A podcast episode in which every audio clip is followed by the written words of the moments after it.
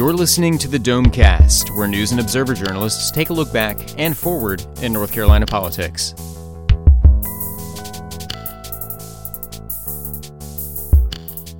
And welcome to another edition of the Domecast, our weekly look back and ahead at all things on politics and government in North Carolina. I'm Andy Curliss with the News and Observer. Thank you for joining us. Enjoyed a week off. Uh, glad to be back. A busy week, and we have a good show for you. Uh, let's jump right into it. We've got uh, Patrick Gannon with the Insider, and Colin Campbell with the News and Observer. We'll hear later from Benjamin Brown of the Insider, Lynn Bonner of the News and Observer is also here. Uh, but, uh, you know, uh, one of the big uh, newsmakers of the week was, of course, the governor, Pat McCrory. And uh, there were lawsuits and veto threats and other such things. Let's talk about that. Uh, Colin Campbell, of course, the life of a governor is one week you're up. And, well, how was the governor this week? Well, this is probably not his uh, his best week of the month. Uh, between uh, criticism from his own party, uh, hearing uh, back and forth with the veto threat, and, and various other things, he also in a public records lawsuit. So it's a it's quite a, a long list of things that perhaps was not what he wanted to see his name in the headlines for this week. And so, uh, what, tell us about uh, the, take us through what happened uh, that that ultimately caused him to issue that threat of a veto, and how was that a problem for the governor? So this was the sales tax uh, distribution bill. This is favored by Senate Majority Leader Harry Brown. It's part of the Senate budget, and that's the plan that would uh, essentially shift sales tax revenues from uh, the counties where the sales occur, typically urban, to a more population based, which favors rural counties that don't have a whole lot of uh, retail shopping opportunities. Uh, so Harry Brown had a big press conference this week, brought in, you know, probably 80 to 100 different county leaders from across the state who are in these rural counties who would benefit, and they were meeting the press about uh, why they thought that was necessary for their counties. So McCrory responds by issuing a veto threat, not only for the sales tax bill itself, but for the entire state budget, should the budget compromise between the House and the Senate include this particular provision. So that set off this back and forth uh, between him and Senator Senate Majority Leader Harry Brown, Brown calling him by his first name, Pat, in a press release, which you don't see very often, uh, as well as saying he didn't know whether he's the mayor of Charlotte or, or the uh, governor of Charlotte or the mayor of North Carolina, was I think the quote, which is mm. basically calling out the governor for suggesting that the urban Charlotte level interests are, in Brown's mind, uh, more important to the governor than these rural counties that Brown feels like really needs this extra revenue boost. And the governor, of course, then uh, you know sort of ramped up, and that's that prompted then his uh, veto. Uh, uh, basically, he said he would veto that issue no matter what form it shows up. Yeah, it was. It was first. It was just referring to the original bill for the sales tax distribution. Later in the day, his spokesman comes out and says, "No, he's." He will veto the entire budget if it's in there. So that's really throwing down the gauntlet to the legislators saying, you know, this process is already dragged out for a while, and it's maybe a while before we even get a compromise. But if the compromise includes this, I'm forcing you back to square run, or at least to, square one, or at mm-hmm. least to a, a veto override. Uh, yeah, and the governor, to be fair, he's been making those uh, noises about that issue for quite a while, although we hadn't heard the word veto. Uh, Patrick Gannon uh, so that wasn't the only thing where the governor was in the headlines. Uh, he also was on the receiving end of a lawsuit. Tell us about that. Yeah, kind of uh, added insult to injury for the governor. Um, early in the week, uh, a group of media companies, as well as a couple of uh, advocacy groups, the uh, Southern Environmental Law Center, North Carolina Policy Watch, uh, joined with Charlotte Observer, the News and Observer, Capital Broadcasting, which is the parent company of WRAL, as well as a number of other media organizations to to uh, file a lawsuit in Wake County alleging that uh, the governor and his administration have repeatedly uh, ignored uh, public records requests taken uh, um, a long, long time, more than a year in a number of cases to fill the records requests and also have char have attempted to charge uh, kind of inordinate uh, amounts of money to to fulfill them. Um, so all these groups filed a lawsuit. The governor responded pretty quickly afterward, saying um, that these media companies are exploiting. Uh, this came from a press release exploiting the public records laws and filing overly broad and duplicative records requests. Um, his his press release said his, his administration has been asked to fill fulfill some something around something or somewhere around twenty two thousand uh, records requests uh, so far. Um, and he said the lawsuit, kind of like uh, all the records requests, are just an attempt to to tie up people in his administration and and state personnel and keep them from doing their jobs. Essentially, called it ridiculous. He did. Yeah, he did. he- and and and there are probably some records requests that are ridiculous. I mean, I've been always been taught as a journalist that that fishing expeditions are not appropriate. You know, you need to kind of have a have a sense of of um, kind of what you're looking for, and then go look for it uh, on a you know uh, kind of detailed basis, as opposed to just filing an overly broad, you know, uh, wild goose chase kind of kind of thing. Um, and that's kind of where the governor came from in his press release, I think. Yeah, and of course he was uh, in the midst of this exchange in an exchange with the Charlotte Observer editorial board. There was a letter he wrote. Um, uh, so the governor uh, has always uh, had an interest in the media and had a relationship with the media that runs uh, probably more on the cool side. Uh, it's fair to say. Um, Definitely, definitely. There have been a lot of instances in his administration where he's gotten into gotten into it with the media. The Associated Press had a well documented tiff with him over the coal ash uh, issue, uh, and there there are plenty others. So that'll be interesting to see uh, how that plays out. Of course, uh, it also prompted the editor, executive editor of the News and Observer, began tweeting uh, uh, on that issue as there was criticism about uh, the News and Observer and others being in in uh, a shared plaintiff uh, situation with some advocacy groups. The NC Justice Center is a part of that lawsuit, and of course, the editor of the News and Observer pointing out the paper in the past has teamed up with conservative groups, so the John Locke Foundation, uh, namely, in records lawsuits against uh, previous governors, including uh, uh, Mike Easley, a very high profile lawsuit that made a lot of news. But we'll leave that for another time. If uh, so, let's take a break. And uh, we'll be back and uh, talk a little bit about some big education news of the week. Have you checked out the newly designed News and Observer this week? You'll see changes that make all of our products more visually appealing while giving you in-depth coverage and new ways of storytelling. Visit new.newsobserver.com to learn more about the new ways for your news day. As a listener to the Domecast, we have a special offer for you. You can receive the News and Observer digital edition for only 99 cents for four weeks. This includes unlimited access to newsobserver.com, mobile, iPad apps, and the print replica e-edition. Just head over to newsobserver.com, click subscribe at the top of the page, and enter the promo code DOMECAST to receive this special offer. And welcome back to the Domecast. I'm Andy Curliss with the News and Observer. We thank you for listening. We've been talking about uh, the week that was for Governor Pat McCrory, but of course that wasn't the only thing that happened. Big news on the education front toward the end of the week. A decision, a, a an anticipated decision on the uh, issue of vouchers, opportunity scholarships, if you will, uh, that allow uh, students to attend private schools. And we're joined by Lynn Bonner of the News and Observer and Benjamin Brown of the Insider. We'll let's let's tackle this uh, Supreme Court decision. Lynn Bonner.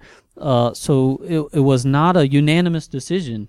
Oh no, it was definitely split. It was four three along party lines over whether uh, vouchers are constitutional and whether you know public money can be spent on private religious education. Majority um, uh, on the court, the Republicans said yes. So that means that thousands more kids whose parents meet income guidelines can take their children from public schools and send them to private and religious schools. And the vouchers now provide um, $4,200 a year uh, for that purpose. And it is for lower income. There is an income There threshold. there is an income threshold. That threshold is scheduled to go up, though. Um, so, so there, there are income guidelines. And this, of course, prompted a wide ranging reaction uh, across the spectrum Uh, I think one of them I uh, saw it would have been a public school advocacy group said it's the end of public education as we know it, or something along those Well, lines. Well, well, not quite. I mean, there's still going to be public schools, but it does mark a sea change in uh, and a much different look at um, education in North Carolina and where taxpayer money is going. I mean, we have um, vouchers now for you know as many as 4,400 kids. Um, there's a move in the legislature to increase the um, next year the amount of money going to vouchers. Uh, we're going to have online charter schools opening, and um, a lot of people are raising the question um, specifically with um, vouchers and the schools that get them. Well, how do we know about the quality of the education? Um, the the schools are required to test, but there won't be um, any public knowledge of how the kids did on the tests unless there's there are a certain number of children enrolled in a school using vouchers. So um, a lot of uh, much of what's going to happen um, f- for individual kids going to private and um, church schools um, will be unknown. interesting. Um, and of course, as as as we uh, record this, which is Friday, there is a celebration among the um, advocates of the vouchers uh, who are extremely pleased, saying that uh, they just want the opportunity of a choice. Right. You know, in Exactly. the in the system. Yeah, a lot of the parents were saying uh, uh, who wanted this said, you know, um, we heard from kids who said they were being bullied in their school or they weren't challenged, um, and they wanted to move um, to, you know, a, a private or church school. Uh, Benjamin Brown of the Insider, of course, uh, that was a, a really a big topic. But there was another sort of related issue on the education front relating to charter schools. That's Uh, bring us up to speed on. Uh, there were some developments there. Yeah, th- there was a bill passed in the Senate on Thursday that would change how the state oversees charter schools, and it followed a, a pretty interesting debate, especially at the committee level, where the, the senator presenting the bill didn't want to get into the fine details of why the, the, the proposal existed. Um, real quick, it would uh, take the, the state office of charter schools away from the Department of Public Instruction and instead put it under the uh, state school board, whose members are appointed. Um, with that, the bill would also transfer about $1 million away from DPI to the school board's office to administer this. And this language came up as a committee substitute uh, for the bill. So it wasn't the original language that the House passed. Um, it essentially became a different bill at the Senate, Senate committee level. And when Senator Josh Stein said, you know, like, wait a minute, why are we doing this? Uh, Senator Jerry Tillman, who presented the bill, was he was evasive. Uh, Stein's actual question was to the tune of, you know, what has DPI done wrong to lose the Office of Charter Schools? And Tillman said, I'm not going to give you the details. A good lawyer would never do that in public. And Stein said, well, wait a minute. I thought that's what we did here in committee. We talked the, the who, the what, the when, the where, the why of bills. And Tillman said, sorry, not going to say. And his actual quote was, uh, we don't air dirty laundry here. Uh, but he did hint, you know, w- what we've already kind of heard plenty of times in conversation, and that's that DPI and charter schools don't get along. That charters are seen, you know, by, by some people as the bad guy, the enemy of public schools, and all that. Um, and that under DPI, they just haven't gotten fair treatment. Uh, that's the perception anyway. And Tillman said it's time to remove the impediments and let charter schools do their thing. Um, thing to point out is that DPI and the state school board are, are linked. Uh, DPI is the administrative arm. So, uh, school superintendent June Atkinson replied to my story saying that, you know, moving the charter school oversight from DPI to the state, to the state school board is like, uh, changing your mailing address while staying in the same house. That was her quote. And she thinks it's just going to make it more complicated for DPI to offer services to charter schools because I think if, if DPI is called upon um, to to help out in some way, then DPI will still help charter schools with certain issues. So that's going to be one that bears watching. It's uh, it does leave this sort of mysterious uh, thing there, right? Yeah, a- and it still has to go back to the House for concurrence because of the Senate's changes. So it's not settled, and we'll have to see how that plays out. Correct. Now, of course, all of this was going on as uh, in Wake County, a judge, uh, Howard Manning, was uh, conducting a hearing. Uh, Lynn Bonner, uh, bring us up to speed on uh, this would be the long running, what's called the Leandro case. And we uh, had some developments in that. Um uh, as Howard Manning was presiding in, in what you reported was one of his last hearings before he officially retires, though the education part of it he's not retiring from. He's gonna he's gonna keep with that. Um, he's been at it now uh, 18 years with this case known as Leandro, and uh, he's going to keep that case um, after retirement. But uh, some interesting developments um, here. He was um, he had ordered uh, the state board of education to come up with a plan uh, for, to have the state meet its constitutional requirement to provide uh, sound basic education to all students. Um, and the lawyers for the school boards, the plaintiffs, said, well, what they produced really isn't a plan. So there was a lot of back and forth over that over the last three days with the uh, DPI employees providing some details of of what they do provide, but with the former State Board of Ed chairman coming back to say, no, we're near we're not doing nearly enough, and um, the state is not meeting its constitutional obligations. So Manning's going to decide, um, you know, whether the state produced a plan that it, it can carry out. Um, uh, the lawyers for the plaintiffs have asked him to go back and order the state board to work with the legislature and the executive branch, others in the executive branch, to come up with a, a plan, uh, a detailed plan of action. Now, uh, and and Howard uh, Judge Howard Manning hasn't been shy from uh, speaking bluntly no, on no. this. Some of the top- some of the best things about covering these hearings that can go on and on, as you know, is waiting for uh, Judge Manning to uh, speak up, speak his mind about what he thinks of uh, what's going on in public schools. You know, he's um, well known for the phrase "academic genocide" from about a decade ago, talking about. Um, some high schools uh, with low performing students. This time around, we got the phrase uh, academic rot in the cities, and also his view on how some school boards aren't doing their job, and he'd like to take them over. And so, at some point, there'll be uh, some kind of a ruling that comes out of this. Yeah. There's expected to be an order out of this. And uh, of course, we'll cover that. Let's take a break, and we'll be back with our headliners of the week.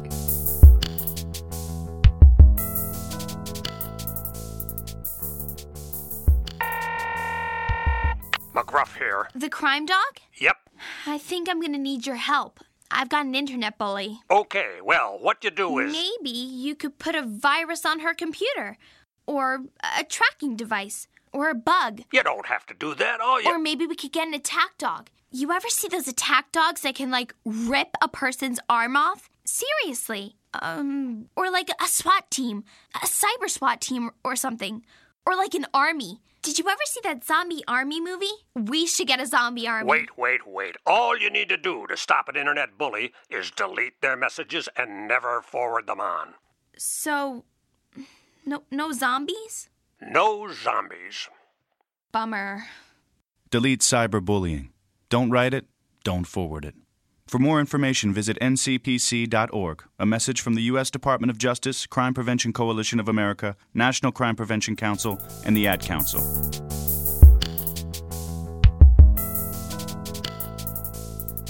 And we're back on the Domecast. We thank you for listening, and we like to end things with a segment we call Headliners of the Week, or uh, guest hosts sometimes call Newsmakers of the Week.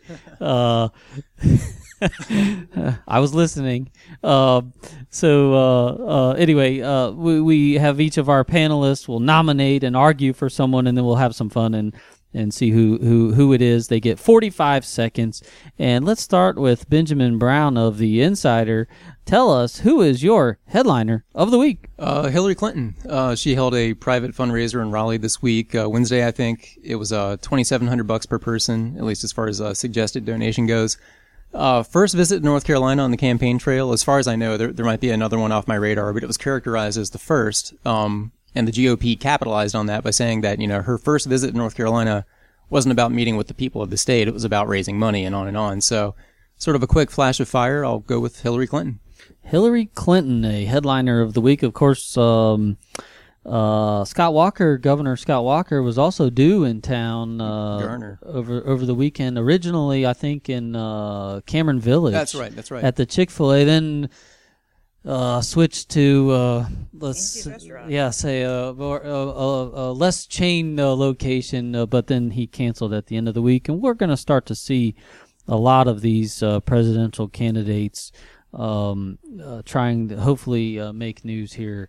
Not like Donald Trump though. Um, so okay, Hillary Clinton, a headliner of the week. Uh, Lynn Bonner of the News and Observer, tell us who is your headliner of the week. I'm going to go with uh, Judge Howard Manning retiring at the end of the month, and as I said, uh, a long time uh, riding herd over the state and uh, how it's doing educating uh, the children of the state. Um, although he's retiring, as I said, he's keeping this case, but still, uh, to commemorate his tenacity and, and long service um, over this case, the Leandro case, I'm going to nominate Judge Manning. Judge Howard Manning, who is retiring, uh, forced into retirement, uh, age 72. Uh, okay, we'll throw him in the hat. And let's see, Colin Campbell of the News and Observer. Colin Campbell, tell us who is your headliner of the week? Well, I'm going to pick Uber, or more specifically, its uh, crack team of lobbyists that have been in North Carolina in recent months. This is a company that basically has gotten to write its own regulations. North Carolina hadn't had regulations for companies like Uber, where you use an app to connect with a driver who's not really a licensed taxi driver, but will take you where you need to go for a fee that's often less than a taxi cab. Uh, they got to pick their regulations in a way that pretty much matches up with what they're already doing in the state in terms of having insurance for their drivers, in terms of background checks, uh, and that law cleared the uh, bill cleared the Senate this week. It's now headed to the House, uh, so ultimately they will most likely be getting what they want uh, in order to have the regulations in place in this state that uh, give them a little bit of a leg up over traditional taxis. Uber, and I guess we should throw in Lyft. Lyft as well is the, or the I guess the secondary yeah. competitor. Uber, of course, leading the industry, Yeah. uh, and, and all this backed by Senator Floyd McKissick over in Durham. A, Yeah. a rare legislative win for a Democrat uh, hedging, getting a bill through uh, the Senate. Uh, Floyd McKissick, of course, an old veteran of local politics. He was the chairman of the taxicab Commission in Durham for many years. Floyd McKissick shepherding through a a non-taxi uh, bill, a ride-hailing bill. So we'll throw we'll call it the Uber as headliner of the week, and let's go now to Patrick Gannon of the Insider. Tell us who is your headliner of the week. Uh, sticking with the lobbying theme, I'm going to go with uh, Mike Carpenter and the lobbying team for the uh, North Carolina Home Builders Association, which uh, is a powerful force in Raleigh and is pushing a bill through the General Assembly to exempt builders' inventory from city and pro- city and county property taxes. In other words, if a residential builder buys a property and builds a house or makes other improvements to it, the value of those improvements won't be taxed for uh, up to three years. Uh, there's a commercial building component as well that's a little different from the residential exemption. Uh, the bill made it through the Senate Finance Committee this week, which and the Senate uh, Finance Committee usually opposes exemptions to favored businesses, but in this case uh, did not, and there wasn't that much criticism about it. So this was a big success for uh, Mike Carpenter and the and the home builders. Still has a way to go though. The bill. still has a way to go, but wow, a, a, a, a substantial tax break for the the uh, home building industry um, on essentially spec homes, right? They Exactly, and I and no, I didn't hear a single person say, "What about existing homes? If they're if they build all these, build a whole bunch of new homes and add to the inventory, that's not going to help people trying to sell their homes." Mhm. interesting.